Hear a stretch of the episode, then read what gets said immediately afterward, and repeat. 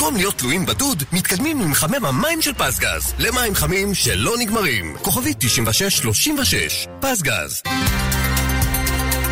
כאן רשת ב' יאיר ויינרב. כאן רשת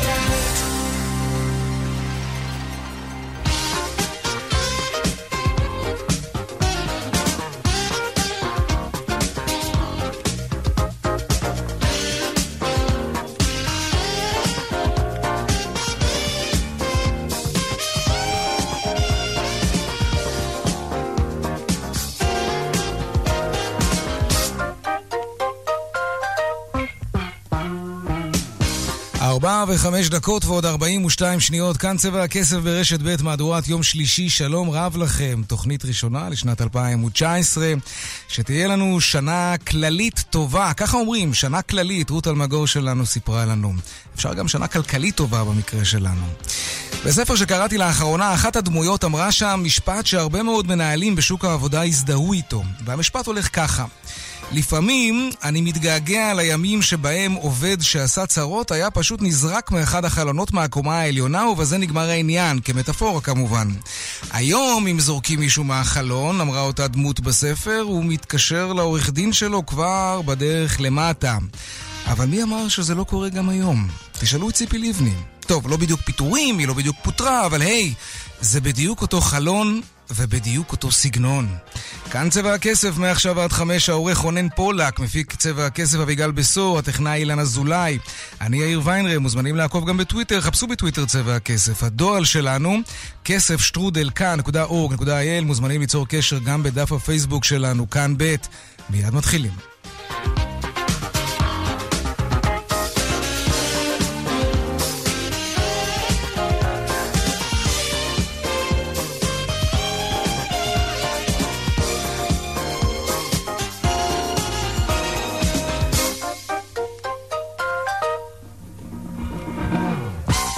אנחנו פותחים בכותרות צבע הכסף ליום שלישי, השביתה הכללית במשק שתוכננה ליום ראשון, בום, בוטלה, בוטלה, כן. שלום גיל קייזר, כתבתנו לענייני כלכלה.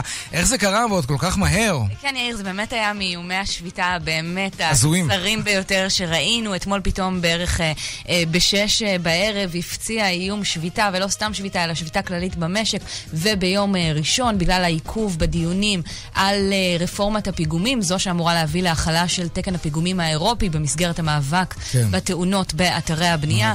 יושב ראש ההסתדרות אה, בא והצהיר שביום ראשון המשק כולו יושבת, והפלא ופלא, כמו שאתה אומר, ועדת העבודה של הכנסת הגיעה אה, למתווה שהצליח להשביע את רצונה של ההסתדרות, אבל גם אה, באופן יחסי את רצונם של הקבלנים, כך שתקן הפיגומים החדש יוכל, אבל יוכל בהדרגה, באופן שזו תהיה גזירה שמצד אחד הקבלנים יוכלו להתמודד איתה, ומצד שני בהסתדרות לא מרגישים שמרוקן מתוכן את הרפורמה. סוף טוב. טוב, אה, אולי הכל טוב, בוא נראה מה יקרה באתרי הבנייה, זה באמת מה שחשוב. אנחנו ממתינים במתח. תודה ליאל. תודה. עובדי רשת מחו היום מחוץ לבניין הערוץ בתל אביב במחאה על חוסר הוודאות לגורלם בעקבות המיזוג עם ערוץ 10. שלום עמית תומר, כתבתנו לענייני כלכלה. שלום יאיר. טוב, אנחנו אה, יודעים דבר אחד או שניים על אה, ארגון שמתפצל ומתאגד מחדש. מה קורה שם? כן, אז אה, תשמע, בעיקרון המיזוג כבר אושר, אבל אז נהיה שינוי בתמהיל של בעלי המניות, כשערוץ 10 בסוף יהיו הדומיננטים שיבלעו את רשת. זה טרף את הקלפים וגרם לזה שאישורים מסוימים צריכים להגיע מחדש מהממונה על ההגבלים העסקיים. למשל, המיזוג הזה כבר אמור לקרות החודש, אבל מכיוון שעדיין אין הכרעה זה לא סופי. זה לא מפריע מצד שני לערוץ 10 כבר להכריז על תוכניות שנשארות, תוכניות שיורדות משני הערוצים, ועם זאת, עם העובדים, לטענתם, הם לא מדברים אה, מספיק. היום הייתה אמורה להיות ישיבת משא ומתן עם ההנהלה המשותפת, שבוטלה בעקבות הסיטואציה העדיין אה, לא ברורה, אבל העובדים דורשים כבר אה, ודאות. והם היום קיימו אספת עובדים מחוץ לאולפני החברה ברמת החייל, במחאה על היעדר התקדמות במשא ומתן של ההנהלה עמם לגבי השלכות המיזוג על עתידם התעסוקתי. ברשת יש כ-220 עובדים במגוון אה, תפקידים, החל אה, אנשי שידור, פרונט ועד עובדי שיווק ומכירות, מנהל ומזכירות. כל אלה רוצים לדעת מה יהיה איתם עכשיו כששני ערוצים הופכים לאחד. הוודאות היא ללא ספק חלק בעניין. עמית תומר, כתבתנו הכלכלית, תודה רבה. תודה. עוד בצבע הכסף, האם יש קשר בין לימודים אקדמיים לגובה השכר שלנו? בנק ישראל בחן את הסוגיה הזאת ומצא הבדלים בגובה השכר גם בהתאם למוסד, למוסד האקדמי שבו למדתם, אוניברסיטה, מכללה, מכללה ציבורית או פרטית. מיד נרחיב על כך. וגם האם גורמים במשרד האוצר מאיימים על עיריית אילת שתפגע בתקציביה אם לא תחדל ממאבקה נגד סגירת שדה דוב, כך לפחות טוען ראש עיריית אילת, הוא יהיה איתנו עוד מעט. וגם אם נספיק נדבר על ההסתבכות של הדוגמנית בר רפאלי בעבירות של העלמות מס, וכמובן הפינות הקבועות שלנו, חיות כיס כרגיל בסביבות 4 ו-30, והדיווח היומי מהבורסות. אלה הכותרות, כאן צבע הכסף, מיד ממשיכים.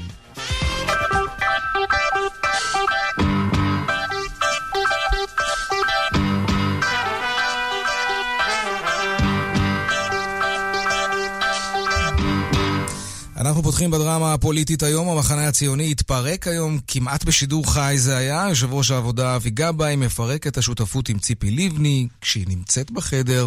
בהפתעה גמורה, ציפי לבני המומה מטבע הדברים, מתעשתת אחרי כמה שעות, מכנסת מסיבת עיתונאים, מגיבה על הפירוק שנכפה עליה, וגם על הדרך שבה זה נעשה. הנה כך זה התחיל. קיוויתי והאמנתי שהשינוי והשותפות החדשה יובילו לצמיחה שלנו. אני עדיין מאמין בלאחד מחנה גדול ומחויב לשינוי. אבל חיבורים מוצלחים מצריכים חברות, עמידה בסיכומים ונאמנות לדרך. לצערי הרב, זה לא קורה בשותפות הזאת. אני בוחר שוב פעם בציבור. ציפי, אני מאחל לך הצלחה בבחירות, בכל מפלגה שלא תהיי. אה, אני ברשותכם לא אגיב, אקבל את החלטותיי. תודה רבה.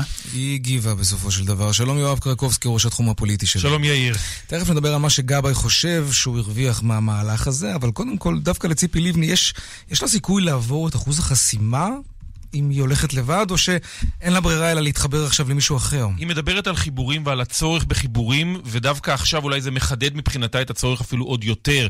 אבל ציפי לבני באמת בבעיה. מדוע?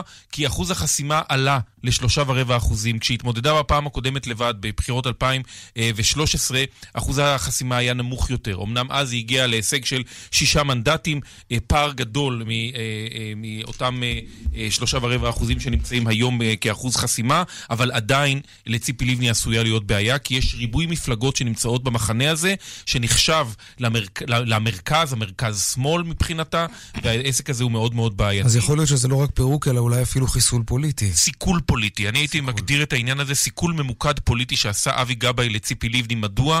כי הוא דיבר גם על uh, מאפייניה כשותפה לדרך. היא לא הייתה נאמנה לדרך, היא לא הייתה שותפה אמיתית, היא לא הייתה חברה.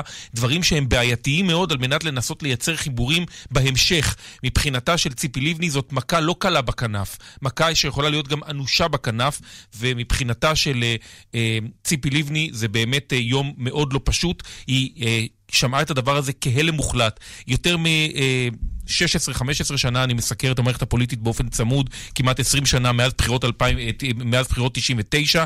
מהלך פוליטי כזה לא זכור לי, אני חושב מאז הימים הדרמטיים ביותר אה, של שנות ה-80, שבאמת אז ראינו אין סוף דרמות פוליטיות. זה עוד יצא מהילד הטוב בשכונה. החנון שהיה חייב לטלטל את המחנה הציוני, לטלטל את עצמו, להראות מה קורה כשמרגיזים אותו, כשמעליבים אותו, כשפוגעים בו. ציפי לבני מתעשתת, מנסה להתעשת ואומרת, אני ממשיכה בדרך. מכנסת מסיבת עיתונאים שלוש שעות לאחר התקרית הזאת בסיעת המחנה הציוני, ובעצם מאשימה את גבאי. אף פעם הוא לא קיבל אותי באמת כשותפה לדרך. גבאי צדק בדבר אחד היום. בינינו זאת לא הייתה שותפות, כי הוא לא רצה שותפות. הדרך בה סיים אותה היום רק מעידה על כך. הנאום ששמעתם היום היה מה שאני שמעתי כל התקופה הזאת, אני, אני ואני. אני מודה שהתלבטתי, אבל ראיתי את עצמי מחויבת. סירבתי לפניות שהיו אליי, לפרק את המחנה הציוני, כולל בקשות, מתוך מפלגת העבודה עצמה, אבל היום הוסרו הספקות.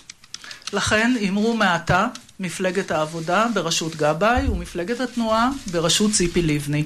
אז אנחנו נתחיל אולי להתרגל, אבל המאבק לא הולך להיות פשוט. אין, הדרמות לא נפסקות הרי כל הזמן. שני שרים חדשים בממשלה אה, משחק עוברים... משחק הכיסאות לא מפסיק, כן, גם בממשלה הזאת. אנחנו עוד לא במשא ומתן קואליציוני, אנחנו בהתפרקות, ובכל זאת כן. שני שרים חדשים נכנסים לממשלה כממלאי מקום, אבל הם שרים לכל דבר. השר יצחק וקנין מש"ס הופך להיות השר לשירותי דת, ויואב גלנט, שאתמול התפטר מתפקידו כשר לבינוי ושיכון, התפוטר מהיום, קבל את ממלא מקום שר הקליטה, שר לכל דבר ועניין, על חשבון מכסת שרי הליכוד, ובמקביל ממלא מקום שר הבינוי והשיכון הוא לא אחר מאשר שר האוצר, משה כחלון. אז גם לכלכלה הגענו כן, בסוף. יואב קרקובסקי, ראש התחום הפוליטי שלנו, תודה רבה. תודה רבה. עכשיו אנחנו מקבלים ידיעה מעניינת על כך שנפתר משבר העברת עודפי הגבייה של הביטוח הלאומי לניהול משרד האוצר. ליאל קייזר, פרסום ראשון שלך כאן אה, בצבע הכסף. תזכירי לנו, מדובר בהרבה מאוד כסף. הרבה מאוד כסף, 20 מיליארד שקל אה, בממוצע כל שנה, עודפים אה, מהכספים שגובה מאיתנו המוסד לביטוח לאומי, שמועברים באופן אה, היסטורי בגלל הסכם אה, משנות ה-80 לניהולו של משרד האוצר, ובפועל משמשים את האוצר במסגרת התקציב השנתי. שנתי, הכסף הזה נצבע, מועבר לכל מיני אה, מטרות, ומנוהל אה, כביכול באופן די סולידי, אה, כשבתיאוריה הכסף אמור לעבור אה, חזרה לביטוח לאומי כשיהיה בכך אה, צורך. בביטוח הלאומי יאיר מדברים אה, כבר שנים על זה שהקופה שלו אה, עומדת אה, להתרוקן בעשור הקרוב, כן. שהוא הולך להיכנס אה, לגירעון שוטף, ושבאיזשהו שלב פשוט ייגמר הכסף ולא יהיה מאיפה לשלם אה, קצבאות. לפני כמעט ארבעה חודשים, שר הרווחה חיים כץ בא ומודיע אה, במהלך משותף עם הנהלת הביטוח הלאומי, שהם מעוניינים לבטל את ההסכם הזה מתוך חשש... נגמרה החגיגה. ממש ככה, מתוך חשש שכשיגיע אה, יום סגריר ויהיה צורך אה, בעודפים הללו כדי לשלם אותם בקצבאות למי שנזקק לכך, אה, יהיו נתונים לחסדיו של משרד האוצר, והוא בכלל יש לו סדר עדיפויות, עדיפויות אה, אחר, אה, ויש חשש שהקצבאות אה, לא ישולמו. אז מה הוחלט? אז במשרד האוצר כמובן מאוד מאוד לא אהבו אה, את ביטול ההסכם הזה, זה התחיל בזה שהם בכלל אמרו אה, שלרווחה ולביטוח הלאומי אין את הסמכות אה, לבטל אותו, כשהחשש הוא באמת שיפאר אה, בור בתקציב המדינה. אה, ברגע שההסכם יבוטל, זה כסף שכבר אה, מיועד לכל מיני מטרות. כסף צבוע. ממש ככה. בתקופה האחרונה מתנהל אה, משא ומתן אה, מאוד אינטנסיבי בסוגיה הזאת, כשבביטוח הלאומי ובמשרד הרווחה מתעקשים אה, על הביטול, לדבריהם, אה, אה, כדי לשרת את טובתם של אה, המבוטחים, בעצם הציבור כולו. בשורה התחתונה, ההסכם שאליו מגיעים אה, הלילה קובע דבר כזה. מצד אחד, אה, ביטול, אה, ביטול הסכם העברת העודפים לא יקרה, זאת אומרת, ההסכם הזה יישאר על כנו, המוסד לביטוח לאומי ימשיך בתקופה הקרובה להעביר את עודפי הגבייה למוסד לביטוח לאומי. הלאומי, אבל יש כאן כמה סייגים. קודם כל, הוקמה אה, ועדה בראשותו של מנכ"ל משרד ראש הממשלה אה, ושורה של גורמי מקצוע, שאמורה לבחון שוב פעם נוספת את איתנותו הפיננסית של המוסד לביטוח לאומי ולראות אה, איך אפשר לטפל בעניין הזה. מעבר לזה, אה, משרד האוצר מתחייב למוסד לביטוח לאומי שהריבית על הכסף שהוא מעביר לא תפחת. ההסכם ההיסטורי משנות ה-80 קובע כן. שהריבית יכולה להשתנות אה, כראות עיניהם של אנשי משרד האוצר. כאן יש התחייבות שזה לא יקרה. בנוסף, הביטוח הלאומי יוכל להשתמש בעודפי הגבייה של 2019 בלי uh, שיהיה צורך לקבל את uh, אישורם של פקידי האוצר. גם זה לא מובן uh, מאליו. Uh, ועד למרץ 2000... Uh, 19, זאת אומרת שלושה חודשים, ההסכם יוכל להיות uh, מבוטל בהתראה של חודשיים, כשהכוונה היא שעד אז יתקבלו גם המלצות uh, קונקרטיות יותר.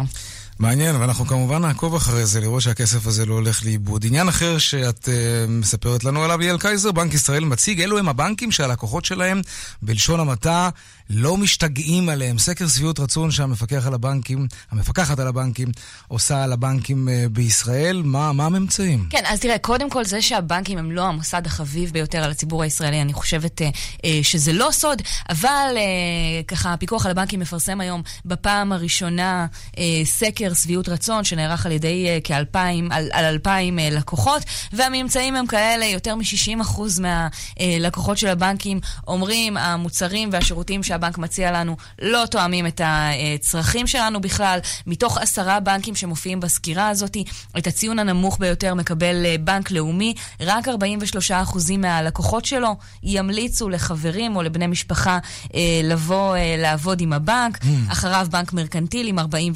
אחוזים, בנק הפועלים גם כן עם 49 אחוזים. בראש הרשימה, בנק שאני נתח הלקוחות שלו לא, לא דרמטי. בנק מסד, 80% מהלקוחות שלו אה, דווקא כן אה, ימליצו. במקום וואו. השני, מהבנקים הגדולים, אה, 64 אחוזים, בנק מזרחי טפחות, 64 אחוזים אה, מהלקוחות שבעי רצון. אה, אנחנו מדברים כאן הרבה על... יפה. אה, על סגירת הסניפים, על השינוי באופי ובאופן שבו אנחנו מקבלים שירותים uh, בבנק, אז מהסקר עוד עולה ש-69% מהלקוחות דווקא מרוצים מהשירות שהם מקבלים uh, במוקד הטלפוני של הבנק. אני לא יודעת עם איזה לקוחות uh, הם דיברו, או שאולי אנחנו פשוט שומעים רק את אלה שלא מצליחים לתפוס את הבנק בטלפון. 89% מהלקוחות מרוצים מרמת השירות שהבנק מציע להם במכשירים אוטומטיים. שוב, אה, לא בטוח שסקר שאנחנו היינו עורכים אה, היה מקבל אה, את אותן אה, תוצאות, אה, ואלה הממצאים, יאיר. ליאל קייזר, כתבתנו לענייני כלכלה, תודה רבה. תודה. שדה דוב, כידוע, צפוי להיסגר, למרות uh, המחאות וההתנגדויות של גורמים שונים. אחד הקולות החזקים נגד סגירת שדה דוב הוא ראש עיריית אילת, מאיר יצחק הלוי, שחושש שסגירת השדה תפגע קשה מאוד בעיר אילת, כי רבים מהתיירים שטסים לאילת ממריאים משדה דוב. שלום מאיר יצחק הלוי, ראש עיריית אילת. צהריים טובים לך. מכתב שאתה שולח לשר האוצר כחלון מפרט מה שנראה, מרגיש, קראתי את המכתב הזה, הוא הגיע לידינו, אה, זה מרגיש כמו איומים מצד פקידי האוצר, שאם לא תפסיק להילחם בסגירת שדה דוב, הם יילחמו בך בחזרה בדברים שחשובים לך. על מה בדיוק מדובר? תראה, לא סוד הוא שהמאבק אה, שלי ושלנו, אה, שלנו, אני אומר תושבי העיר אילת, בנושא שדה אה, גורם לאי נחת אה, רבה לכל אותם אה, חברים, בעיקר בעיקר כאלו שיושבים במשרד האוצר ובמנהל מקרקעי ישראל, שרוצים לקדם את נושא שדה דוב, גורם להם לאי נחת וזה מפריע להם. ולצערי הרב, בשיח, שמבחינתי הוא שיח לגיטימי או ויכוח לגיטימי, יש מי שקצת התבלבל בהגדרת המשימות שלו, ואמירות כמו המאבק על שדה דוב מפריע לנו לקדם נושא א', ב', ג', או לחילופין, אה, לא נוכל לדון בכספים תוספתיים. רגע, מה זה א', ב', ג'? היה... אני, אני רוצה לדעת בדיוק מה נאמר לך. מה שנאמר לי באופן הכי ברור, שהמאבק מקשה... זה ברור. מה, איזה איום שמעת לגבי... כן. Uh, נ, נ, מקשה, מקשה עליהם לקדם את נושא, למשל, הסכמי הגג. למשל, אם אנחנו נמצאים... רגע, בוא נאמר מה זה הסכמי גג. מדובר בפרויקטים של... עיריית אלעד חתמה כן. על הסכם, על הסכם גג אה, עם אה, הגורמים האוצריים. אה, הסכם גג מצריך מאיתנו לקבל מקדמי מימון, וכשאתה בא ומבקש ודורש, אם תרצה, אז מתחילות לשמוע מנגינות שהן מנגינות שאני חושב שהן לא ראויות. או אם לחילופין אנחנו מנסים... הדברים נאמרו לך באופן מפורש הכי מפורט. כבוד ראש העיר, תשמע, אם אתה רוצה את הסכם הגג הזה, שהוא בוודאי יסייע לרווחת התושבים, התושבים שלך באילת, ואולי גם תוכל לקלוט תושבים נוספים שיגיעו לאילת, אם אתה רוצה את זה, תניח לעניין שדה דוב, ממש באופן כזה? התשובה היא חד משמעית כן. אני אגיד יותר מזה, כשאנחנו יושבים עכשיו להתדיין על נושאים שאתם נושאים בעלי ערך אסטרטגי למדינה ולעיר, כמו למשל קידום נושא התיירות, יושב... אה, סמנכ"ל במשרד התיירות ואומר אה, לסגני במקרה הזה, אה, תראו, אם לא, כדאי שתניחו למאבק לשדה דוב, כי זה מקשה עלינו לשחרר כספים לטובת הפרויקטים הללו, מבחינתי זה אמירות לא לגיטימיות. זה, אה, זה באמת נשמע ככה, לא לגיטימי. לדעתי עולמות, עולמות לא נכונים. שר האוצר השיב לך?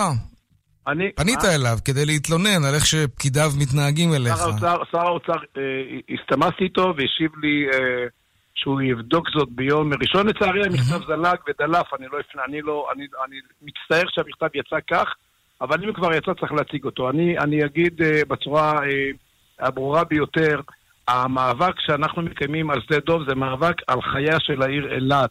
מבחינתי שדה דוב זו התחבורה הציבורית שלנו. המטוסים זה האוטובוסים של תושבי העיר אילת, כן. של החולים אשר נוסעים לציוויליזציה תל אביבית ושל הרופאים שבאים לטפל בחולים האילתים. Okay. אוקיי. ושל מרצים ושל חיילים ושל ברור, סטודנטים. ברור, אין, אין ספק בזה. מבחינתי סגירת שדה דוב, מבלי שיש לעיר חלופה, ואין לעיר חלופה, כמוה כסגירת העיר, העיר אילת, שהעיר הפריפריאלית ביותר במדינת ישראל, ולזה אני לא יכול לעשות לעצמי, ולכן המאבק הוא מאבק לגיטימי, וכל איום על העיר אילת בצורה כזו או אחרת הוא לא לגיטימי.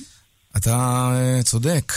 לגמרי. טוב, רק נסיים בתגובת משרד האוצר, שהגיע, שכתבנו, שרון עידן, ביקש את תגובתה, תגובתו של משרד האוצר, וזו תגובה, משרד האוצר מחויב באופן מלא להסכם הגג לפיתוחה של העיר אילת. התנהלות משרד האוצר מול עיריית אילת, כמו עם כל הרשויות המקומיות, הינה מקצועית ועניינית במטרה להביא לחיזוקה, לביסוס איתנותה ולפיתוחה הכלכלי. של העיר. זו תגובת משרד האוצר.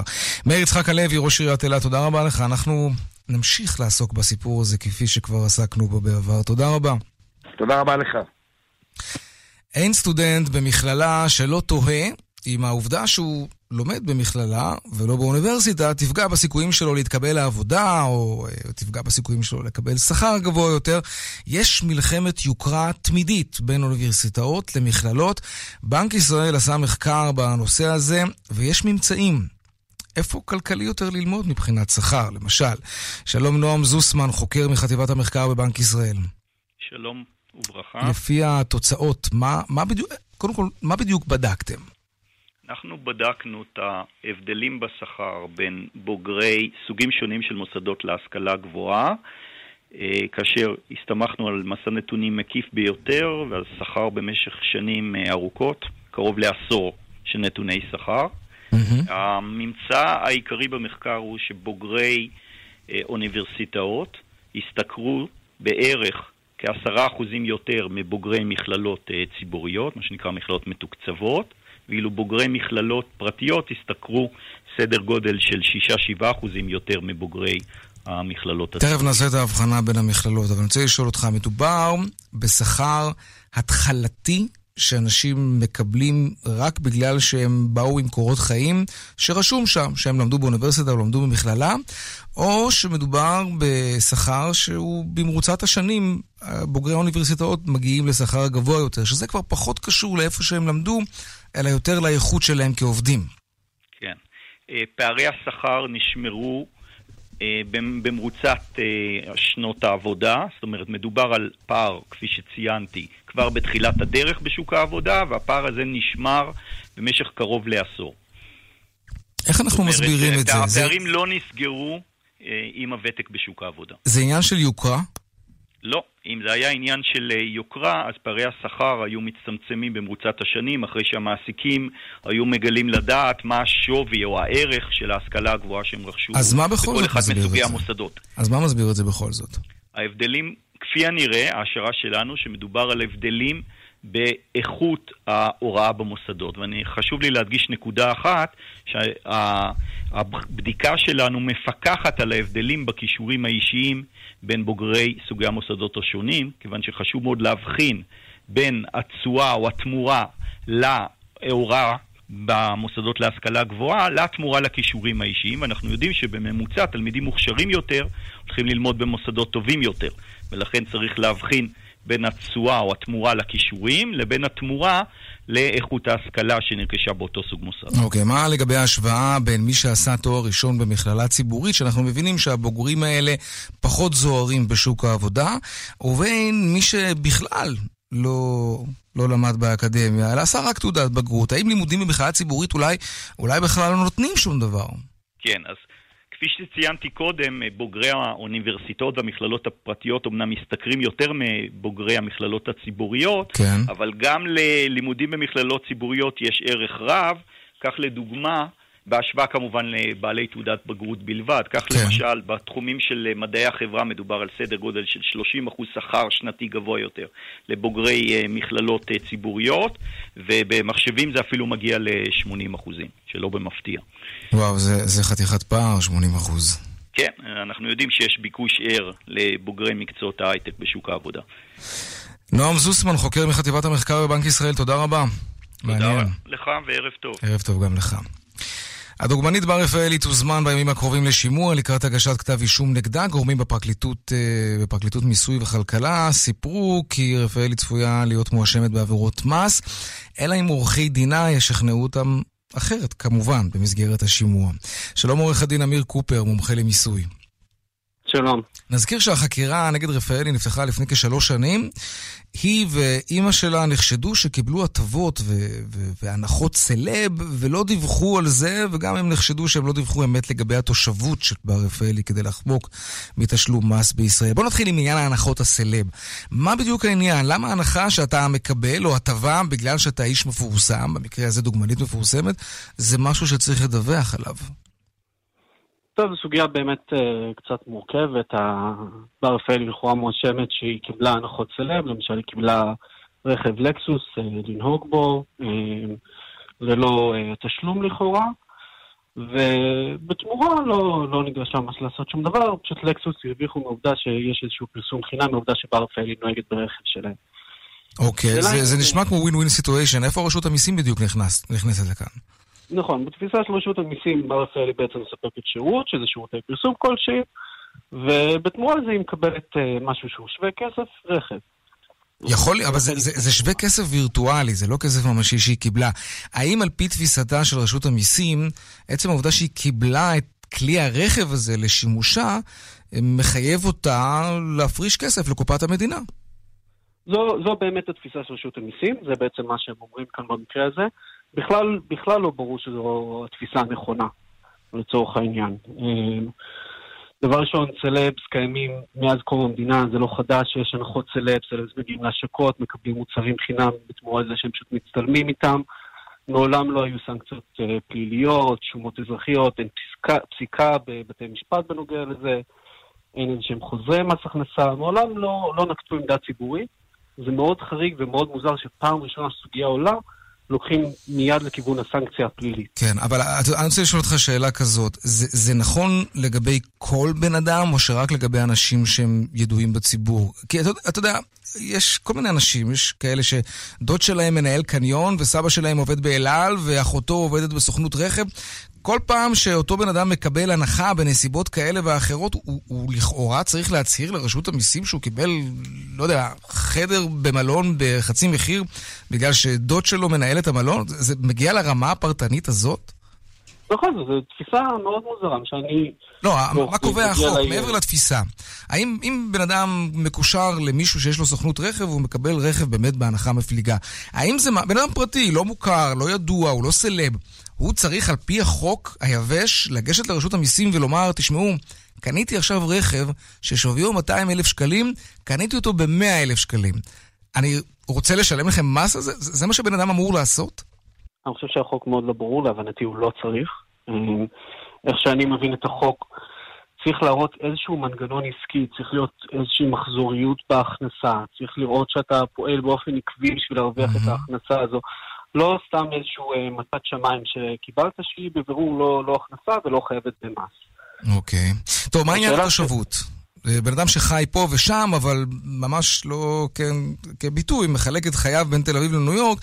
נגיד, איפה רשות המיסים נכנסת לפה? מה, מה אתה צריך להוכיח כדי שלא תיקלע לסיטואציה שאתה משלם פעמיים מס, גם פה וגם שם? אני מניח שזה חלק מהעניין. נכון, אז המבחן בעצם בחוק הוא מבחן אה, מרכז החיים, שזה אומר שזה לא מבחן של שחור לבן, יש כאן הרבה מאוד גוונים של אפור באמצע, זה לא פשוט מספר הימים שאתה מבלה בכל מדינה. צריך לבדוק איפה מרבית הזיקות שלך. איפה נמצאת המשפחה שלך, איפה נמצאת הדירה שלך, איפה אתה מבלה את הזמן שלך, העבודה שלך וכדומה. יש הרבה פעמים שאלות בתחומים האלה שהן לא ברורות, ואי אפשר לתת עליהן תשובה ברורה. אמ, במקרה של בר רפאלי ספציפית טוענים אה, כמובן שהיא אה, דיווחה אה, דיווח שקרי בנוגע לאיפה היא מתגוררת, כלומר שהייתה הדירה שאימא שלה או אח שלה שכרו והיא התגוררה שם למעשה. אמ, אני לא בטוח שזה לבדו הופך אותה לתושבת ישראל. יש מספיק מקרים, גם בפסיקה אפילו של בית משפט עליון, שאנשים עם דירה ומשפחה כאן נחשבו תושבי חוץ. כן. טוב, סוגיה מעניינת. קצת אה, פישטנו אותה, אני חושב. אה, עורך הדין אמיר קופר, מומחה למיסוי, תודה רבה. בשמחה. דיווחי התנועה בחסות ובמקום הראשון, ביטוח הבריאות של איילון. חברת ביטוחי הבריאות לשנת 2018 על פי ועידת עדיף בעיתוני הביטוח והפיננסים. איילון חברה לביטוח, אנשים לשירות אנשים.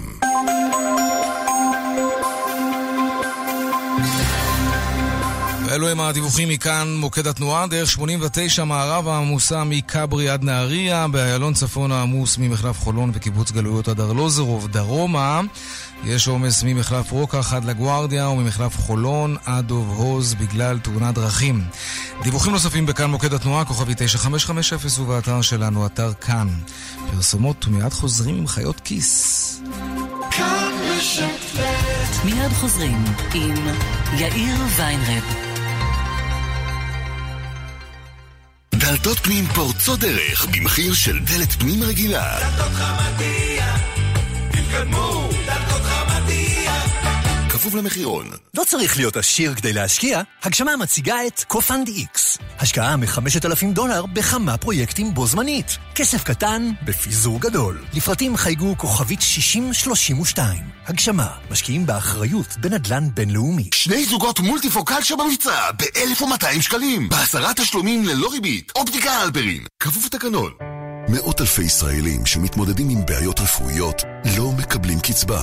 אולי גם אתה אחד מהם? אל תוותר על מה שמגיע לך. חייג כוכבית 2468. חברת לבנת פורח. השירות אינו משפטי. הטלוויזיה לא עובדת? אנחנו נתקן מיד. מנסים למצוא רופא? ייצרו, הרופאה כבר בדרך. מחפשים טיול, הופעה, קונצרט, שקט נפשי, ביטחון אישי. כל זה הוא רק חלק ממה שאנו מעניקים לדיירים בדיור המוגן שלנו. כאן חיים ברקן, בואו לבקר בבית גיל פז, הדיור המוגן בכפר סבא. אני מאמין שתרצו להישאר. חפשו בגוגל בית גיל פז, או התקשרו 1-700-55-70-80.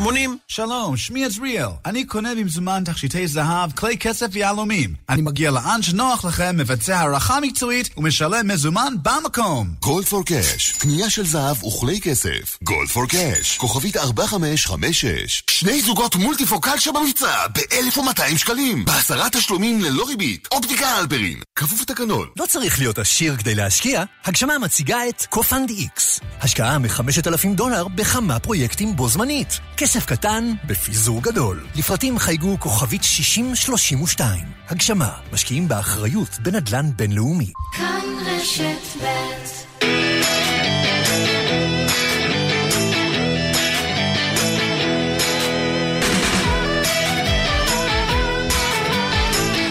קצת באיחור, 24 דקות לפני השעה 5, חיות כיס עכשיו, אתם שואלים, חיות כיס עונות, אפשר לשאול בטוויטר, האשטאג חיות כיס ללא רווח, וגם בדואל שלנו, כסף שטרודל כאן.org.il. והיום, היום, היום אמנם לא יום רביעי, אבל מערכת חיות כיס מקדימה ביום את הפרק החדש של הפודקאסט, שעוסק בדוח העוני. שהתפרסם שלשום ועונה על השאלה שתמיד עולה סביב פרסום הדוח הזה, כן? מהו עוני? איך מודדים עוני? האם הביטוח הלאומי מודד אותו בכלל נכון? שלום סיל אברהם, מגישת חיות כיס. שלום יאיר. אושר ועוני זה בכלל רק בראש, לא? אה, אה, לא, אבל יש המון דרכים למדוד. כן. אה, באמת אז התפרסם אתמול דוח העוני של הביטוח הלאומי, בדרך כלל זה משהו שעושה המון המון כותרות. היום ואתמול זה היה קצת אחרת בגלל כל העניינים הפוליטיים, אבל כן. עבורנו, כתבי הכלכלה, זה אחד מהאירועים, אני חושבת, החשובים. ובאמת תמיד אה, עולה איזשהו ויכוח, רגע, אבל איך מודדים? כל האנשים האלה שהביטוח הלאומי אומר שהם עניים, האם הם באמת עניים? איך באמת נראים החיים שלהם? ואולי הוא לא מודד, אה, אולי הפוך, אולי יש כאלה שהם אה, לא מספיק עניים כדי להיכנס לסטטיסטיקה, אבל אתה ואני נסכים אה, שהם עניים, וזה בדרך כלל גם ויכוח שמסתדר ככה מאוד יפה בין ימין לשמאל. אז המספר החשוב פה הוא 2,739 שקלים. 2,739 שקלים, זה בשנת 2017 היה קו העוני. מי שההכנסה שלו לחודש, לא משנה מאיזה מקור, נמוכה מזה, הוא לפי הביטוח הלאומי עני. איך הביטוח הלאומי קובע את זה? הקו הזה בעצם משתנה כל שנה, והוא חצי מההכנסה החציונית. רגע, הכוונה היא לאנשים שחיים בגפם?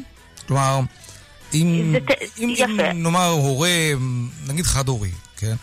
משתכר 2,739 שקלים, כמו שאת אומרת, ואין לו, כלומר, יש לו שלושה ילדים, ומישהו שהוא לא הורה, והוא חי בגפו, והוא גם מרוויח את אותו סכום.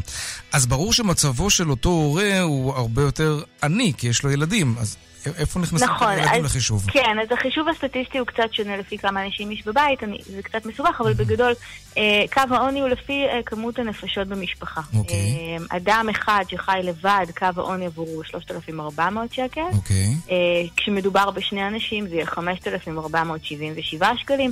במשפחה נגיד של שני הורים ושלושה ילדים, קו העוני הוא 10,270 שקלים, כמעט פעמיים שכר המינימום. פחות מזה המשפחה הזאת כבר תחשב לענייה. Mm-hmm. ובאמת בפרק אנחנו בודקים את כל השיטה מסביב להחלטה למדוד את זה ככה, למה למדוד את זה דווקא ככה? אם זה קו יחסי שעולה כל שנה, יש אנשים שאומרים, הרי ככל שהשכר הממוצע יעלה, ככל שהשכר החציוני יעלה, גם קו העוני יעלה, אז איך זה בכלל רלוונטי? אה, את התשובה לזה נתן לנו דוקטור נדב פרץ בייסווידובסקי, הוא דוקטור לעבודה סוציאלית מהמכללה האקדמית אשקלון, בואו נשמע. במקסיקו יש הרבה אנשים, הרבה יותר אנשים שאין להם מה לאכול. מאשר בישראל. הרבה יותר אנשים שגרים בבקתות מטות לנפול. אבל במקסיקו יש הרבה פחות אנשים שחיים מחוץ לשולי החברה, כי ההכנסה שלהם נמוכה מאוד. כי אנחנו יכולים לחשוב על עוני בכל מיני דברים. אנחנו יכולים לחשוב על אותו עיקר באפריקה, שהבאר שלו יבשה ועכשיו אין לו אוכל, ברור שזה עוני. גם הקבצן בתחנה המרכזית הוא עוני, אבל גם אותה אישה שאין לה כסף לטיפולי שיניים והיא לא מעיזה לחייך, זה גם כן סוג של עוני, וגם הקשיש בלי התרופות, וגם הילד שלא יוצא לטיול שנתי, כי ההורים שלו לא שילמו על הטיול. בעצם נדב מסביר למה אנחנו מודדים עוני באופן יחסי. למה אנחנו לא אומרים אני בישראל הוא כמו אני במקסיקו, אלא אנחנו רוצים לראות מה המצב של עניים בישראל ביחס לחברה הישראלית. אז התשובות לכל השאלות שדוח העוני מעלה, איך מודדים ומי נחשב עני ואת מי לא סופרים פה כעני, אה, זה בפרק החדש שלנו, שנקרא כמה עניים באמת יש בישראל, ואפשר לשמוע אותו בכל אפליקציות פודקאסטים ובאתר כאן. צליל אברהם, מגישת חיות כיס, תודה רבה. תודה. נאזין כמובן.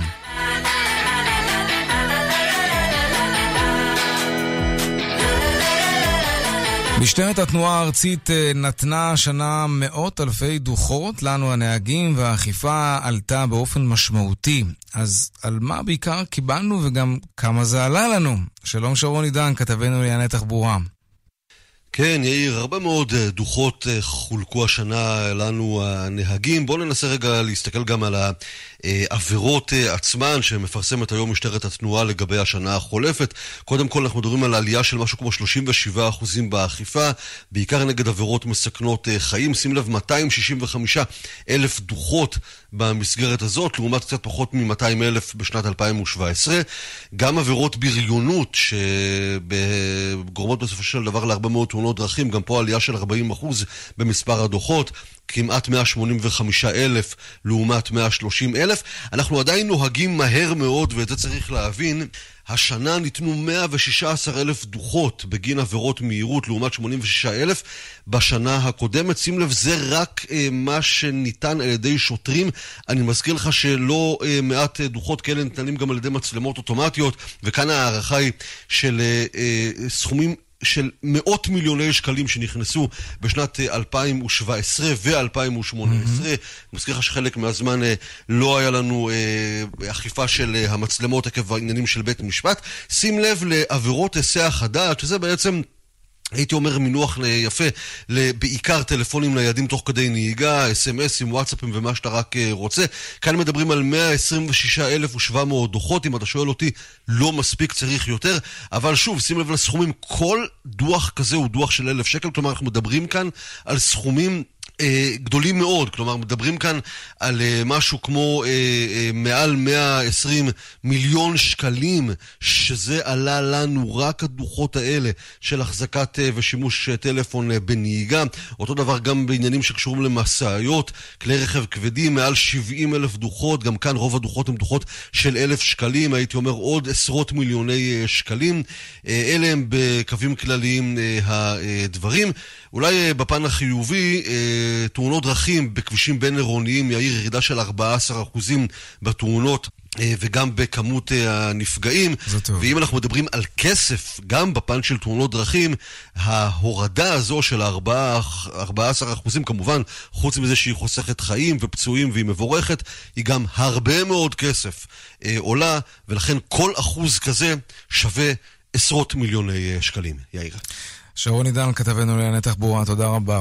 עדיין פחות או יותר באותו עניין, התקנות החדשות לרכיבה על אופניים חשמליים נכנסו לתוקף עכשיו עם השנה החדשה. המטרה היא כמובן להילחם בתופעה הכל כך מסוכנת הזאת. 19 רוכבי אופניים חשמליים נהרגו רק השנה, בשנה שעברה, סליחה. מי שלא ירכב על פי התקנות החדשות יספוג קנסות כספיים כבדים והחרמת אופניים זה במקרה הטוב, כי זה עלול גם לגרום לפציעות קשות ולמוות. שלום עורך הדין אלי דסה, מומחה לדיני נזיקין. ערב טוב, שלום. גם לך. בואו בוא נתחיל עם התקנות החדשות. מה הן אומרות בדיוק? כן. יש חובה של uh, קסדה. הן uh, מטפלות גם בנושא הגיל. הן קובעות שבעצם רק רוכב מעל גיל 16 אה, יוכל לרכב על אופניים, או על קורקינט ממונע אגב, זה גם, זה, גם זה כלול בחבילה הזו. יש חובה של אה, איזשהו מבחן מעשי למי שאין רישיון נהיגה. אה, יש איזה שהם כללים בנוגע לחובה לשמור מרחק מרכב, חובה לנסוע בצד ימין, איסור רכיבה על מדרכה. סוג של אופנוע בעצם, כלי ממונע שסוף סוף מוכר במידה מסוימת על הכבישים. נכון, אבל מה אין? מה אין? נושא הביטוח. Mm. לא הוסדר פה את נושא הביטוח, שקיימת לגבי הנושא הזה צעקה מאוד גדולה בזמן האחרון. אה, נושא הביטוח לא הוסדר פה, זה לא רכב מנועי, אין חובה, של, אין אה, חובה לערוך ביטוח חובה. זה אומר שמי שנפגע, הולך רגל שנפגע כתוצאה מפגיעה של אופניים חשמליים, לא יוכל לתבוע ביטוח מסוים, הוא צריך לתבוע את הרוכב, ולא תמיד יש את מי לתבוע ב... זה קורה כל הזמן. הזו. יש סיפורים כאלה, נכון. אנשים שנפגעו והם לא יודעים מה לעשות, עומד מולם ילד בן 15-16, והם... לך נכון. תתבע אותו, או את ההורים שלו אחר כך, זה סיפור, וזה גם לא מעוגן בחוק. אוקיי, למה לדעתך דילגו על הפרט המאוד מאוד חשוב הזה? Uh, לדעתי איזשהו, איזושהי בעיה עם חברות הביטוח עצמן, זה קושי לבטח. צריך uh, מספר מסוים של אופניים, uh, צריך uh, לעמוד במבחן תקינות שנתי, כמו רכב. Mm-hmm. Uh, יש בעיות uh, מעבר ל, לרצון שלנו לבטח, גם בעיות בהיבט, בהיבט, בהיבט התחבורתי של העניין. כן, אבל אתה יודע, כשאני חושב על זה, למעשה, אולי לא באותם היקפים, כן? אבל גם אופניים רגילים, כשאתה רוכב, אתה יכול חלילה להתנגש במישהו, יש גם אופניים שרוכבים על הכבישים, גם, גם פה יש לא מעט בו, בעיות, אבל, וגם... זה כלי שטומן בו פחות סיכון. הוא פחות סיכון, זה נכון, אבל אתה נכון. עדיין יכול לפגוע במישהו, וגם במקרה הזה, אין לך איזושהי פלטפורמה ביטוחית ברורה. נכון, גם במקרה של אופניים רגילים אין פלטפורמה אה, ביטוחית רגילה. אבל כאשר אה, מכניסים כלי שהוא מצד אחד קוראים לו אופניים, מצד שני הוא אה, נוסע במהירות גדולה, אה, אתה נותן אותו גם לילדים, כי בסך הכל אה, מישהו בן 16 הוא צעיר. הוא לא בטוח יודע את כל חוקי התחבורה, למרות שעכשיו הכניסו איזושהי חובה למבחן אה, תחבורתי מסוים, ויכול להיות שזה יעזור, אבל זה עדיין כלי שטמון בחובו המון המון סיכונים. ראוי להסדיר ביטוח כמו שצריך לנושא הזה.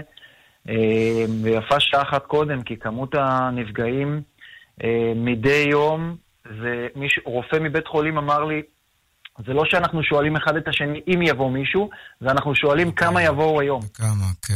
19 רוכבי אופניים חשמליים נהרגו בשנה שעברה ב-2018. תזכיר לנו רק את עניין הקנסות. כמות הפצועים היא אדירה. כן, זה נכון.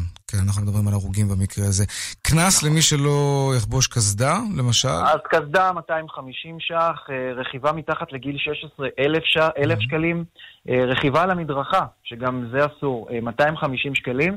צריך לשים לב, אופניים רגילים 100 שקלים, רכיבה עם אופניים חשמליים על מדרכה 250 שקלים, יש הבדל בהקשר הזה. כן. מעבר חצייה 250 שקלים. רכיבה בחוסר זהירות, אגב, מעניין איך יאכפו את זה, גם 250 ש"ח. הרכבת אנשים, לשים לב. אסור? אה, אסור, מותר מתחת לגיל שמונה בכיסא מיוחד, נפרד, כן. כיסא ילדים. מי שיעשה את זה בניגוד לחוק, צפוי לקנס של 250 שקלים. עורך הדין אלי דסה, מומחה לדיני נזיקים, תודה רבה, ערב טוב. תודה רבה לכם. טובה, תודה. דרמה בבית המשפט המחוזי בבאר שבע היום נמחק כתב אישום על גניבה ושוחד נגד יושב ראש ועד העובדים החזק של החברה הביטחונית אשות. הוא טען לאורך כל הדרך שהפלילו אותו כי הוא ניסה למנוע הפרטה של החברה במיליארדים. אסף פוזיילוב, כתבנו בדרום, מדווח. 35 שנה עבד פרץ מצרפי בחברה הביטחונית הנסחרת בבורסה אשות, שמייצרת חלקים למטוסים וטנקים. בזמן שהאיש החזק במפעל היה עסוק במאבק כוחות עם ההנהלה, במהלך הפרטת ענק, חלק מתעש, חברת האם, החלו פתאום עדויות נגדו על מעשים פליליים שכעת מסתבר אין להם שום ביסוס. לפני שנה הואשם במעשה מרמה ושוחד, מכירת חלקי מתכת מהמפעל הביטחוני לקבלן פרטי תמורת כמיליון וחצי שקלים. מה שעבר עליי בשלוש שנים האחרונות, אה, כל משבריך וגליך עליי עברו, מה שנקרא. אה, אני כבר אמרתי את זה קודם, שני שקי מלט על הגב, סחבתי איתי כל השלוש שנים האלה. מי שגרם לי זה חלק מהנהלת המפעל, סמנכ"ל הטיפול למנהלת הרכש, הפילו עליי עלילות שווא ובסוף התברר שהכל שקר וכזב, הם גם שיקרו בבית המשפט. אחרי שלוש שנים קשות מאוד וחקירה של הממונה על הביטחון במשרד הביטחון וימ"ר לכיש, אחרי עדויות אנונימיות בין היתר, היום בצעד נדיר החליט שופט המחוזי בבאר שבע יואל עדן על מחיקת כתב האישום והסרת העננה מעל יושב ראש הוועד אחרי שנחקרו עשרות עדים בפרשה בבית המשפט. עורכת דינו לימור עוד חזן אומרת, הפלילו אותו. הופצו שמועות ומכתבים אנונימיים, עדי התביעה המרכזיים היו חברי הנהלת השו"ת. במהלך פרשת התביעה עלו להעיד אה, גורמים אה, נכבדים, לרבות המנכ"ל לשעבר של חברת השו"ת אה, ומנהלים בכירים נוספים, ולאחר שמיעתם התברר ללא צל של ספק שמדובר למעשה בהפללת שווא של מר פרץ מצרפי. אה, מרבית החשדות הכבדים כנגד אה, פרץ מצרפי החלו להישמע כאשר פרץ מצרפי היה עסוק בהסכם ענק של אה, ניסיון להפרטת תעש ואשות וקביעת למעשה תנאים על מנת לשמור על זכויות העובדים של מאות עובדים שלמעשה פרץ מצרפי היה אמון על רווחתם. אגב, אותו שופט מחוזי, יואל עדן, הוא אותו אחד שזיכה במהלך דרמטי מאוד יושב ראש ועד חזק אחר, אלון חסן מנמל אשדוד, מעבירות דומות. על כך הפרקליטות החליטה לערער. חסן, נזכיר, הוא זה שחשף את החשד לאחת מפרשיות השחיתות העמוקות ביותר. פרקליטת מחוז תל אביב רות דוד ושותפה רונל פישר. עורך דין הצמרת והבחירה לשעבר בפרקליטות הואשמו לפני שלוש שנים וחצי אחרי עדות מפורטת של החוקר והאסיר ערן מלכה, ועדיין אין הכרעה לגביהם. דיווחי התנועה בחסות ובמקום הראשון, ביטוח הבריאות של איילון. חברת ביטוחי הבריאות לשנת 2018 על פי ועידת עדיף ועיתונאי הביטוח והפיננסים. איילון חברה לביטוח, אנשים לשירות אנשים ואלו הם הדיווחים מכאן מוקד התנועה, דרך 89 מערבה עמוסה מכברי עד נהריה, בדרך החוף צפונה עמוס ממחלף חוף השרון עד וינגייט. דיווחים נוספים בכאן מוקד התנועה, כוכבי 9550, ובאתר שלנו כמובן, אתר כאן.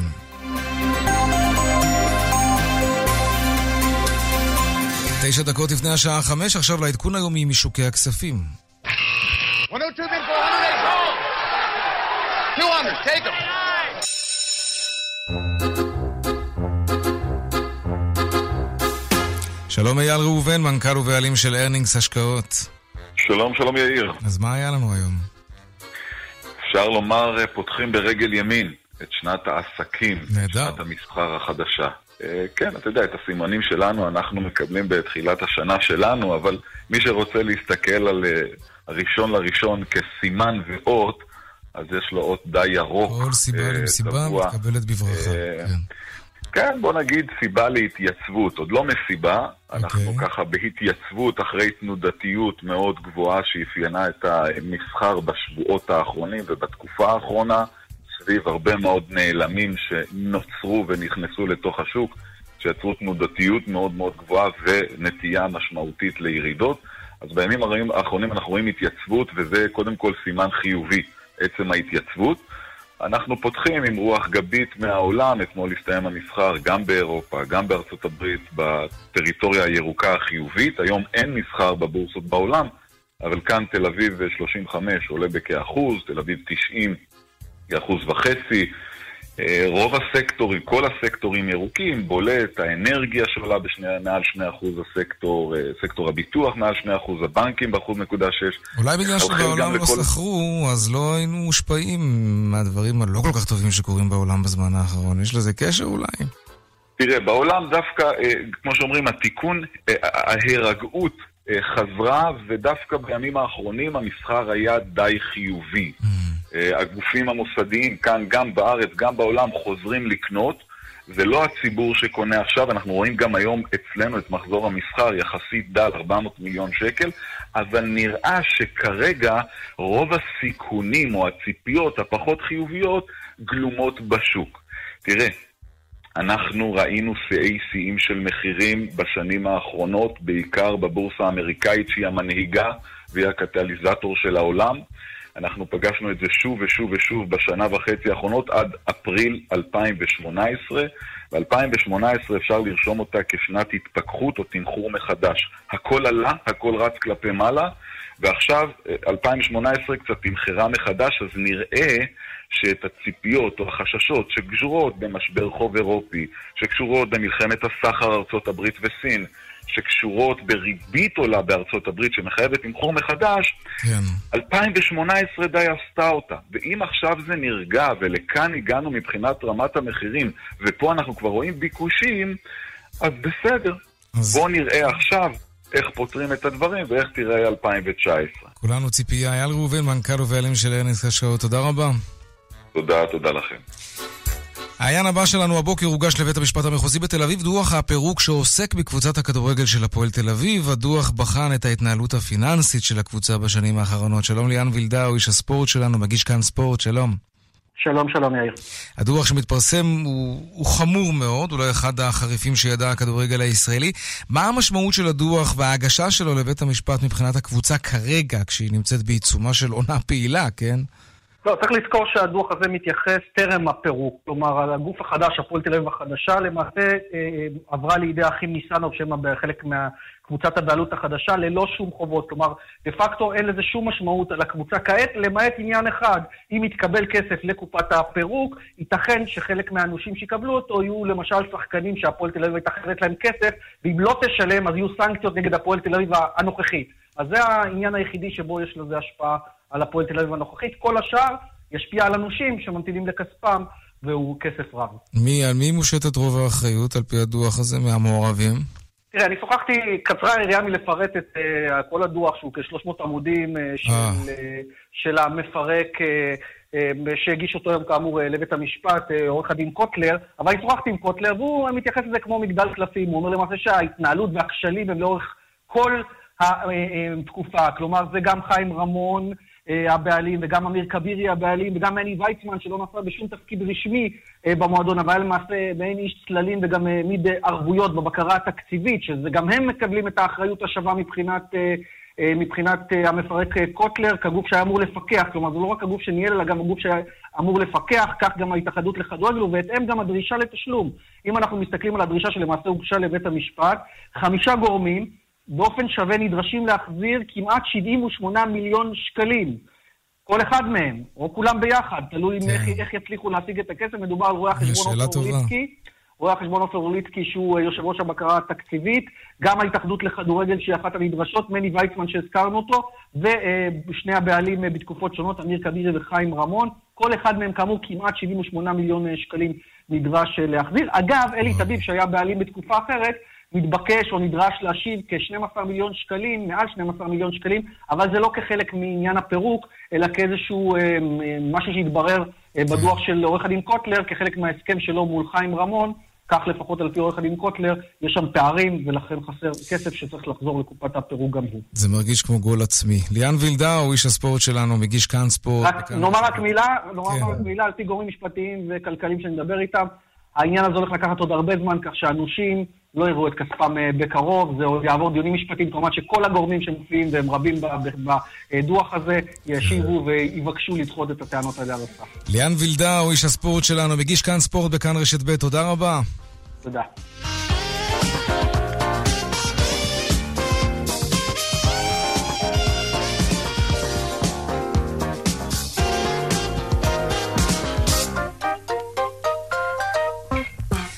עד כאן צבע הכסף ליום שלישי, העורך רונן פולק, מפיק צבע הכסף אביגל בשור, הטכנאי אילן אזולאי, הצוות בבאר שבע, אורית שולץ ושמעון דוקרקר, אני יאיר ויינרי, מוזמנים לעקוב גם בטוויטר, הדואל שלנו כסף שטרודלקה.org.il מיד אחרינו כאן הערב עם רן בנימיני ויגאל גואטה, ערב טוב ושקט שיהיה לנו שנה כללית מצוינת וכלכלית שתהיה לנו, שלום שלום.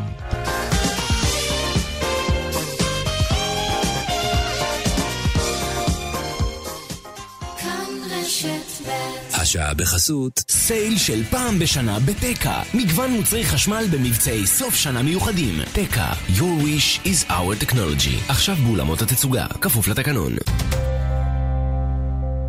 שני זוגות מולטיפוקל שבמבצע ב-1,200 שקלים. בעשרה תשלומים ללא ריבית. אופטיקה אלפרין. כפוף לתקנון. לאור הביקוש הרב, מבצעי סוף שנה במחסני תאורה נמשכים לשבוע אחד נוסף. מגוון נברשות אחד ועוד אחד מתנה. מגוון צמודי תקרה, השני ב-50% הנחה.